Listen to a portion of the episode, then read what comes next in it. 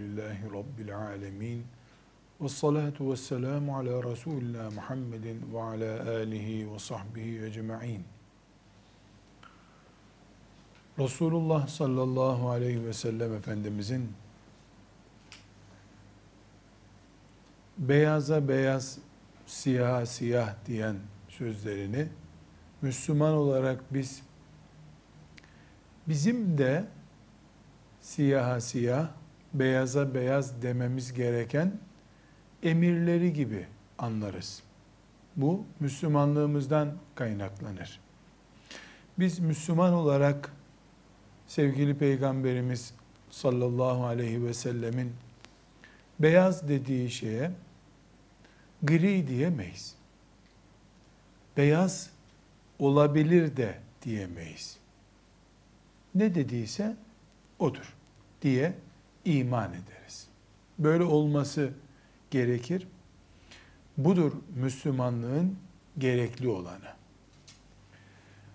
Bu açıdan yola çıktığımızda Kur'an-ı Kerim hakkında ya da bizim Kur'an-ı Kerim'le ilgili bakışımız hakkında ne düşündüğümüz, Kur'an'ı nasıl gördüğümüzü yorumlayabilmek için esasen ne diyorsa Resulullah sallallahu aleyhi ve sellem biz de öyle diyoruz dememiz gerekmektedir.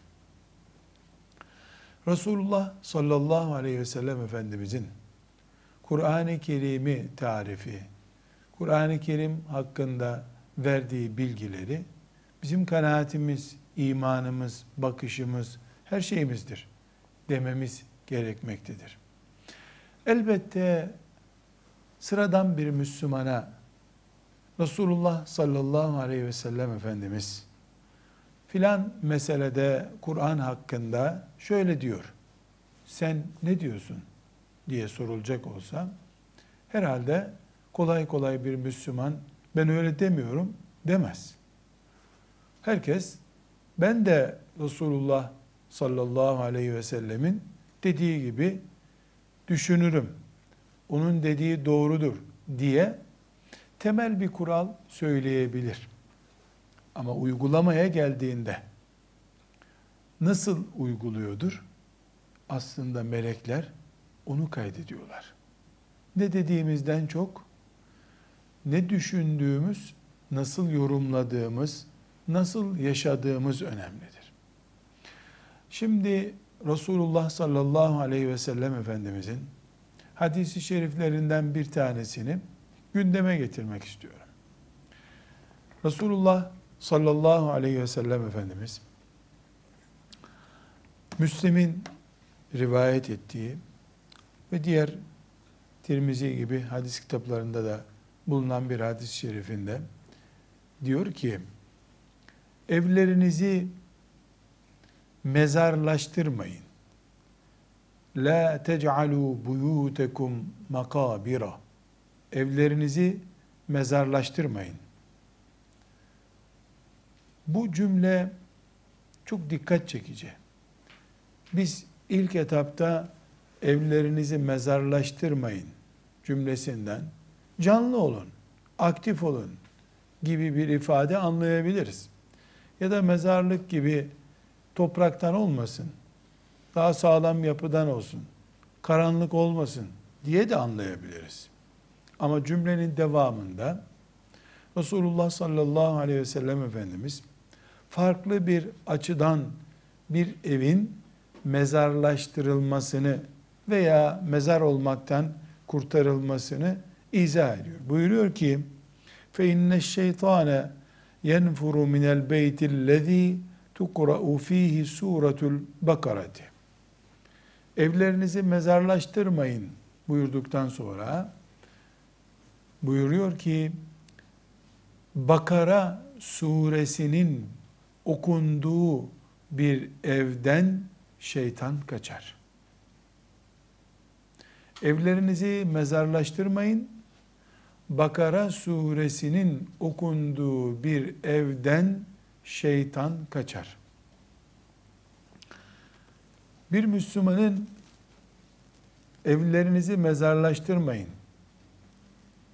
Bakara suresinin okunduğu bir evden şeytan kaçar ifadesinden ilk anlaması gereken hani Resulullah sallallahu aleyhi ve sellemin düşündüğünü düşünecektik ya biz ilk anlaması gereken şey demek ki şeytanın sözünün geçtiği bir ev mezarlaşmış bir evdir.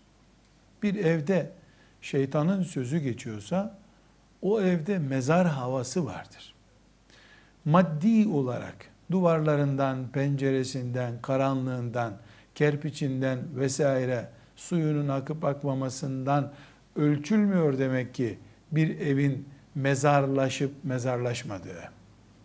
Bir evde kabristan havası olup olmadığı, o eve şeytanın borusunun öttürülüp öttürülmesinden ölçülebiliyor.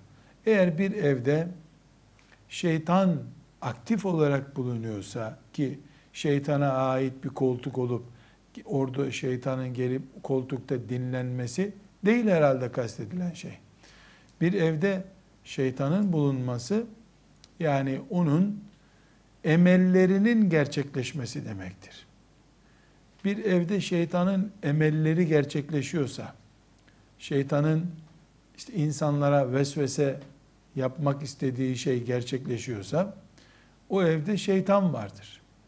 Şeytan varsa ev kabristan evidir. Diyor sallallahu aleyhi ve sellem Efendimiz. O zaman şeytanın hükümranlığının olmadığı, şeytanın vesvesesinin geçerli olmadığı bir ev, Bakara suresinin okunduğu evdir. Bakara suresinin okunduğu ev, yani Kur'an-ı Kerim'in ilk e, karşımıza çıkan Fatiha suresinden sonraki ilk suresi olan Bakara suresinin okunduğu ev, bildiğimiz açıp Bismillahirrahmanirrahim diye başlayan Bakara suresinin okunması ile ilgili bir emirdir. Bunu bu şekilde anlayabilir miyiz? Anlarız. Yani Bakara suresini Elif la mim zalikel kitabu la raybe fi huden lil muttakin diye başlayıp okuduğumuz zaman bir evde o evde şeytana ait etkinin olup olmaması ile ilgili süreç başlamış demektir. Ama bu kadar mıdır bu? Elbette bu kadar değildir. Hani Müslümanın Bakara suresindeki incelikleri de eve yansıtması gerekmektedir. Çünkü tütsü yapar gibi Bakara suresini evin işte kapısının kenarında okuyorsun, üflüyorsun ya da bir suya üflüyorsun, suyu evin içine serpiştiriyorsun. Bunlar değil kastedilen şüphesiz. Böyle bir şey yok. Bir kere oturup o evde Bakara suresinin fiilen okunması bir. İkinci olarak da Bakara suresindeki gündemin Müslümanın bir evinde yaşanıyor olması gerekir. Bakara suresinde neler var? Bir, Allah'a iman, gayba iman, meleklere iman, Kur'an-ı Kerim'e iman, peygamberlere iman, Yahudi'yi, Hristiyanı ve münafığı tanımak, evlilik inceliklerini bilmek, Ramazan-ı Şerif'in orucunu bilmek, Kur'an-ı Kerim'in emirlerine itaat etmek ve benzeri Bakara suresinde ki neredeyse Kur'an-ı Kerim'in hemen hemen özeti durumundadır. Bakara suresi o en uzun suresi Kur'an-ı Kerim'in. Yani Bakara suresinin böyle ayet ayet okunması elbette matlub olan şey o olmalı.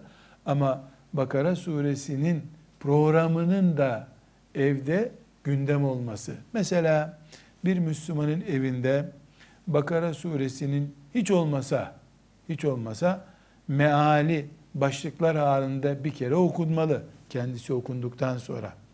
Şöyle bir yıl içinde, iki yıl içinde tefsiri de bir tefsir halkası şeklinde okunmuş olsa Bakara suresinin Peygamber sallallahu aleyhi ve sellemin kabristanlaşmamış ev için önermiş bulunduğu tavsiyesi de yerine gelmiş olur.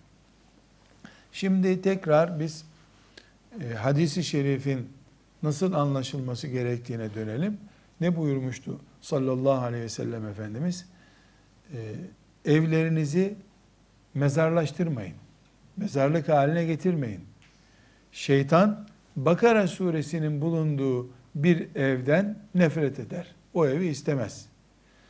Demek ki Bakara suresi okunmadığı sürece bir ev kabristan görüntüsü sergiler. Resulullah sallallahu aleyhi ve sellemin Kur'an'la ilgili Bakara suresi ile ilgili bakışı bu. O bizim peygamberimiz olarak sallallahu aleyhi ve sellem Bakara suresinin okunmadığı, bilinmediği bir evi mezarlık olarak görüyor. Şimdi bizim peygamberimiz sallallahu aleyhi ve sellemin bu bakış tarzı bizde de bulunmalı ki onun beyaz dediğine beyaz demiş olalım. Siyah dediğine siyah demiş olalım. Biz evlerimizde mezarlığı nasıl oluşabilir diye düşünüyoruz. Badanası yapılmamıştır. Yıllardır temizliği yapılmamıştır. Köşelerinde örümcek ağları vardır. Perdeleri eskidir. Bir misafir geldiğinde burası mezarlık gibi diyecektir. Peygamber Efendimiz sallallahu aleyhi ve sellem tam bu tarif ettiğim gibi bir evde oturuyordu. Kerpiç, hızlı kalksam başın tavana vuracak kadar düşük tavanlı, mobilyası yok, e, suları, musluğu yok, e, pencerelerinde perde, doğru dürüst perde yok, kapısının anahtarı yale anahtar değil. Böyle bir evde oturdu sallallahu aleyhi ve sellem Efendimiz. Şimdi böyle bir evde otururken evlerinizi mezarlığa dönüştürmeyin diye bize nasihat ettiğinde herhalde kastettiği şey iyi mobilyalarınız olsun, eviniz şöyle böyle olsun değil. Çünkü zaten kendisi de ne diyor? Bakara suresinin e, okunmadığı bir ev mezarlık gibi bir evdir buyuruyor. O zaman Müslümanın e, peygamberiyle aleyhissalatü vesselam uyumlu olması, peygamberi gibi düşünmesi ne demek? Bakara suresinin bir evde okunması, Bakara suresinin programının bir evde bilinmesi demektir. Bu ilk hamlede bir Müslümanın Kur'an-ı Kerim'in mealini alıp çocuk çoluğu evde okuyup başlıklar halinde mesela yaklaşık olarak 100 başlık çıkabilir Bakara suresinden. Başlık halinde e, bir program çıkarıp mesela orada münafıklardan söz ediyor Allah Teala. Demek ki münafıklık diye bir başlık var Bakara suresinde. Biz e, ev halkı olarak e, münafıklıkla bir bağımız var mı?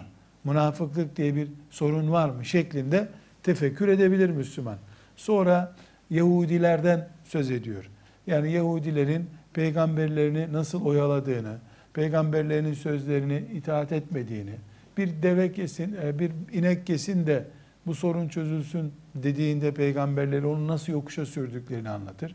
Sonra da Peygamber aleyhisselamın bize emirlerini yokuşa sürüp sürmediğimizi anlatmaya çalışırız. Mesela Bakara suresinde aile içi ilişkilerde yatak odasında ne durumda olmamız gerektiğini anlatan ayetler var. Cihadı emreden ayetler var. Bütün bunları hani okula giden çocuklardan birisi kalem alıp başlıkları yazsa biz de evde mealden okusak hiç tefsire gerek olmadan bile. Çünkü meal Türkçe olduğuna göre e, ailelerinizde siz onların elbisesi gibisiniz. Onlar da sizin elbiseniz gibidir. Karı koca böyle olmalıdır diyen ayeti 10 yaşında çocuk da anlar. 50 yaşında evli barklı insan da anlar. Yaz oğlum birbirimizin elbisesi durumundaymışız deyip bir kalemi alıp elinde çocuğa yazdıysa bu şekilde Bakara suresindeki öz maddeler e, toplanmış olsa Müslümanın evini kabristan olmaktan çıkarıp mamur bir ev, huzur dolu bir ev, bizim deyimlerimizde mutlu bir yuva haline nasıl getireceğimizi anlamış oluruz. Bunu yaptığımız zaman en azından Resulullah sallallahu aleyhi ve sellemin mamur yapma, imar etme düşüncesinin ne olduğunu kavramış, biz de ona uyum sağlamış oluruz. Ama Resulullah sallallahu aleyhi ve sellemin imar etme, mamur etme düşüncesi Bakara suresinden geçerken bizimki taksitleri ödenen mobilyadan geçiyorsa aramızda görüş farkı var demektir. Onun Bakara suresi hakkındaki düşüncesi bizim Bakara suresi değil, Kur'an'ın bütünü hakkında bile kanaatimiz olarak ortaya çıkmıyor demektir. Bütün bunlar toplanınca Resulullah sallallahu aleyhi ve sellemin e, işte Bakara suresi hakkındaki tavsiyesi, Bakara suresinin son iki ayeti hakkındaki tavsiyesi toplandığında iman denen şey budur. Bu şekilde Müslüman iman eder. Bu şekilde imanını pratikleştirmiş olur. Bir başka hadisi şerif Resulullah sallallahu aleyhi ve sellem Efendimiz'den bu e, hadisi şerifte özellikle Bukhari'de, Ebu Davud'da, Tirmizi'de, Darimi'de e, farklı rivayetleriyle Bukhari'de bulunuyor. Resulullah sallallahu aleyhi ve sellem Efendimiz bir kanaat kullanıyor. Kur'an hakkında. Kanaat kullanıyor. Şimdi biraz önce dedim ki elbette herhangi birimiz Müslüman olarak Resulullah'ın kanaati budur. Senin kanaatin nedir sorulduğunda herhalde bizim de kanaatimiz odur. Herhalde böyle diyeceğiz. Yani peygamber öyle düşünüyor ama aleyhisselam biz öyle düşünmüyoruz diyecek tek bir Müslüman yoktur. Bunu Müslüman demez. Hatta hatta yani Müslüman olmayan bir Hristiyana bile sorulsa Müslümanların peygamberi Muhammed Aleyhisselam böyle düşünüyor. Doğru mudur dense e boş ver onu demez herhalde. Yani iyi bir insandır, iyi bir peygamberdir, güzeldir dediği der herhalde. Yani bunu güneş yukarıdadır ve sıcaktır sözüne itiraz edilmeyeceği gibi bir Müslüman peygamberim demiş ama de demez herhalde. Fakat sorun nerede çıkıyor? Doğru diyor peygamber deyip o doğruyu uygulamamakta ortaya çıkıyor. Peygamber doğru söyler. Tabi tabi doğrudur. Peki pratikte karşımıza çıkan sonuç nedir? Ee, onu düşünelim. Şimdi mesela buyuruyor ki Osman İbni Affan radıyallahu anh'ın rivayet ettiği bir hadis-i şerif bu. Sizin en hayırlınız Kur'an'ı öğrenen ve öğretenlerinizdir. Sizin en hayırlınız Kur'an'ı öğrenen ve öğretenlerinizdir.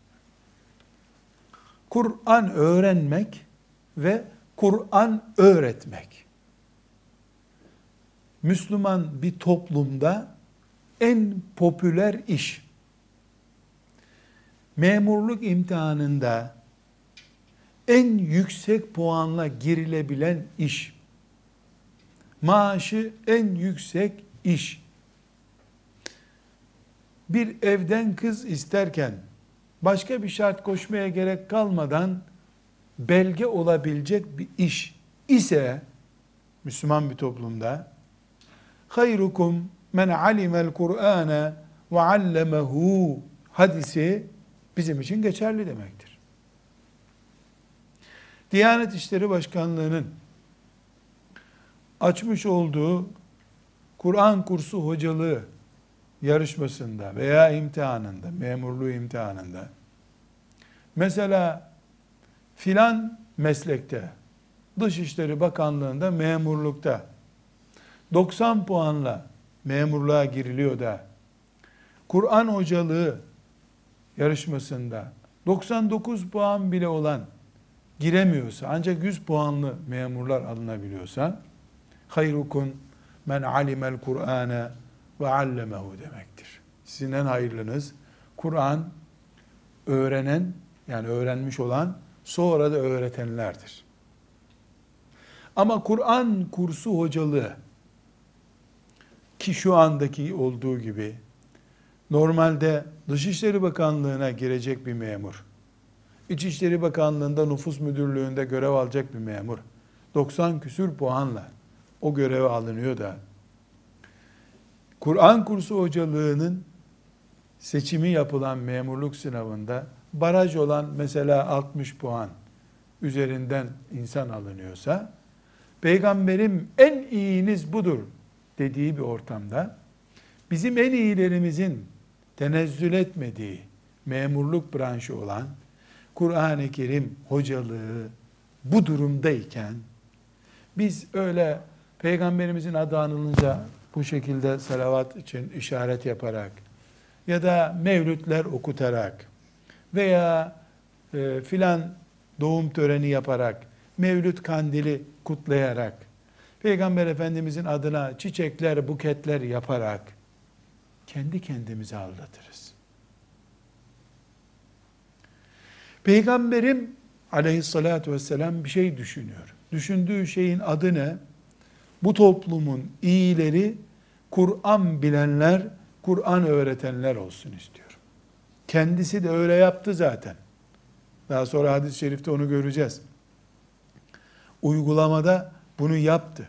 En iyiniz sizin Kur'an bileninizdir dedi. Ve 50 yaşında, 60 yaşında insanların önüne önder olarak 7 yaşında çocuğu geçirdi daha iyi Kur'an biliyor diye.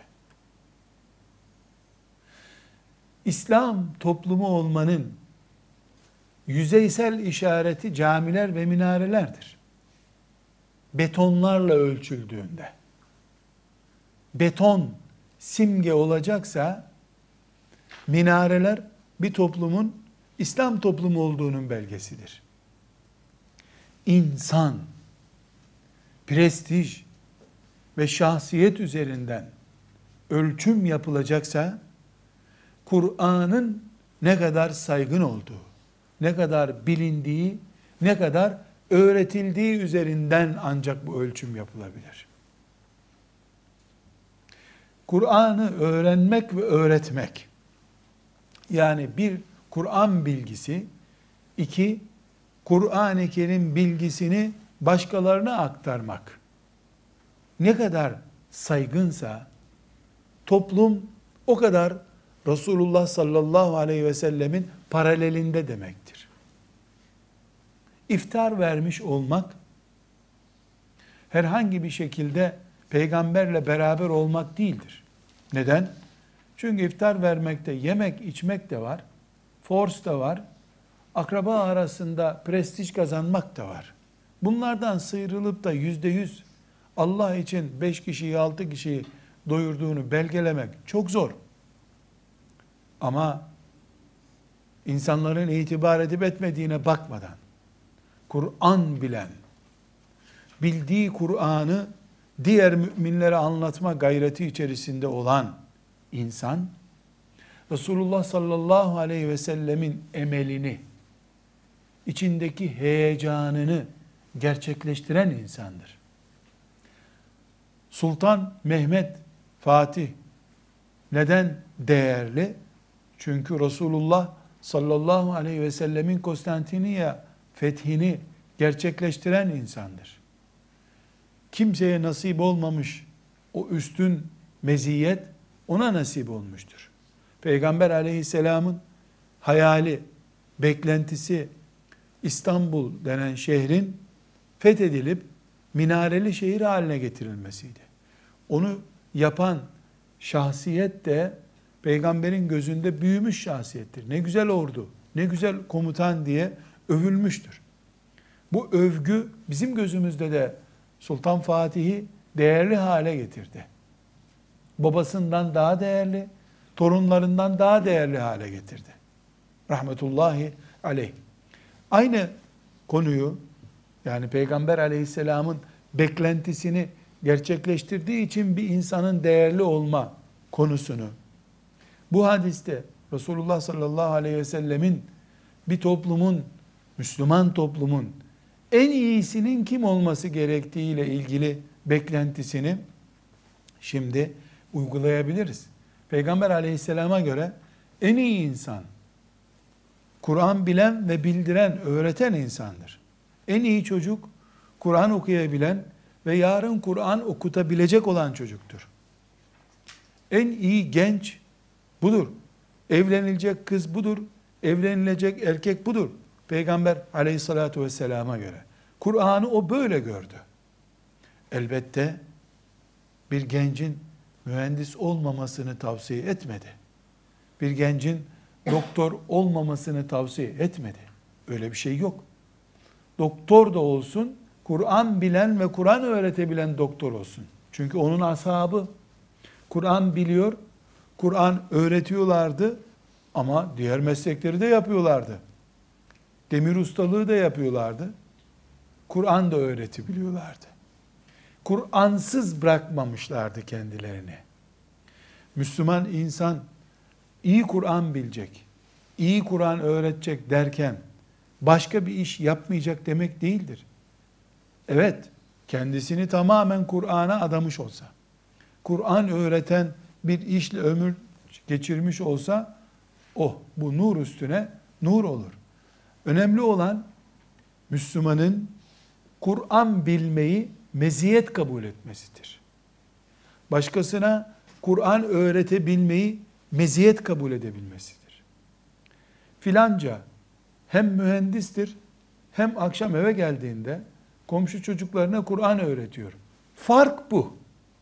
Fark budur. Çocuklarımızın Kur'an okumayı babamdan öğrenmiştim. Annemden öğrenmiştim. Kur'an'ın on cüzünü bana annem ezberletmişti.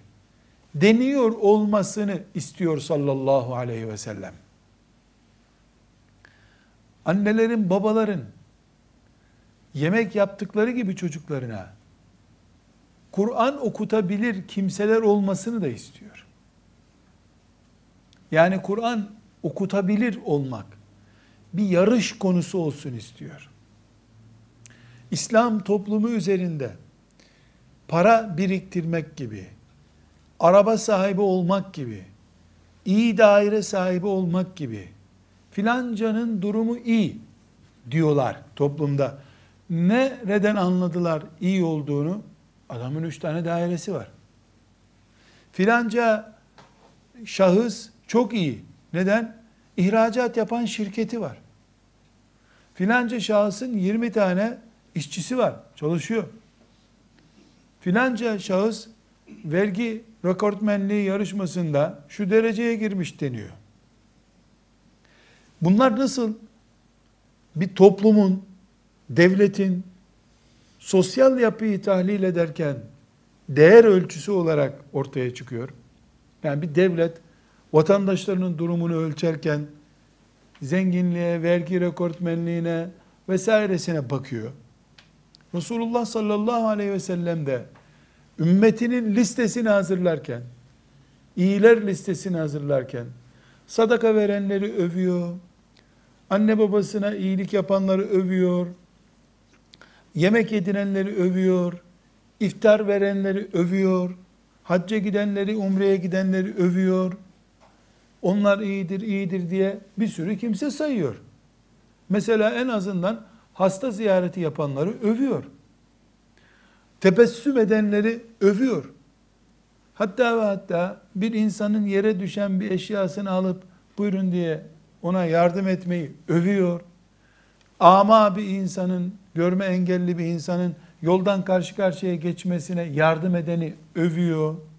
Ama bunların en hayırlısı Kur'an bilip Kur'an'ı öğretendir toplumda yapılacak pek çok iyi iş var. Müslümanın hepsinde eli gözü olması gerekir. Ama bunların içindeki yarış, iyilik yarışı Kur'an'la meşgul olma yarışıdır. Kim ne kadar Kur'an'da prim yaptıysa Resulullah sallallahu aleyhi ve sellemin gözünde de o kadar prim yapmış demektir. Peygamber aleyhisselam böyle düşünüyor. Biz Peygamber Efendimiz sallallahu aleyhi ve sellemin Kur'an hakkındaki bu düşüncesini pratikte de böyle düşünecek tarzda benimsediysek Peygamber aleyhisselamla aramızda ciddi bir köprü var demektir. Peygamberi insanın en iyisi olarak Kur'an-ı Kerim'le meşgul olanı düşünüyor. Onun ümmetinden filan asırda yaşayan filan şahıs da Kur'an hakkında bu şekilde düşünüyor.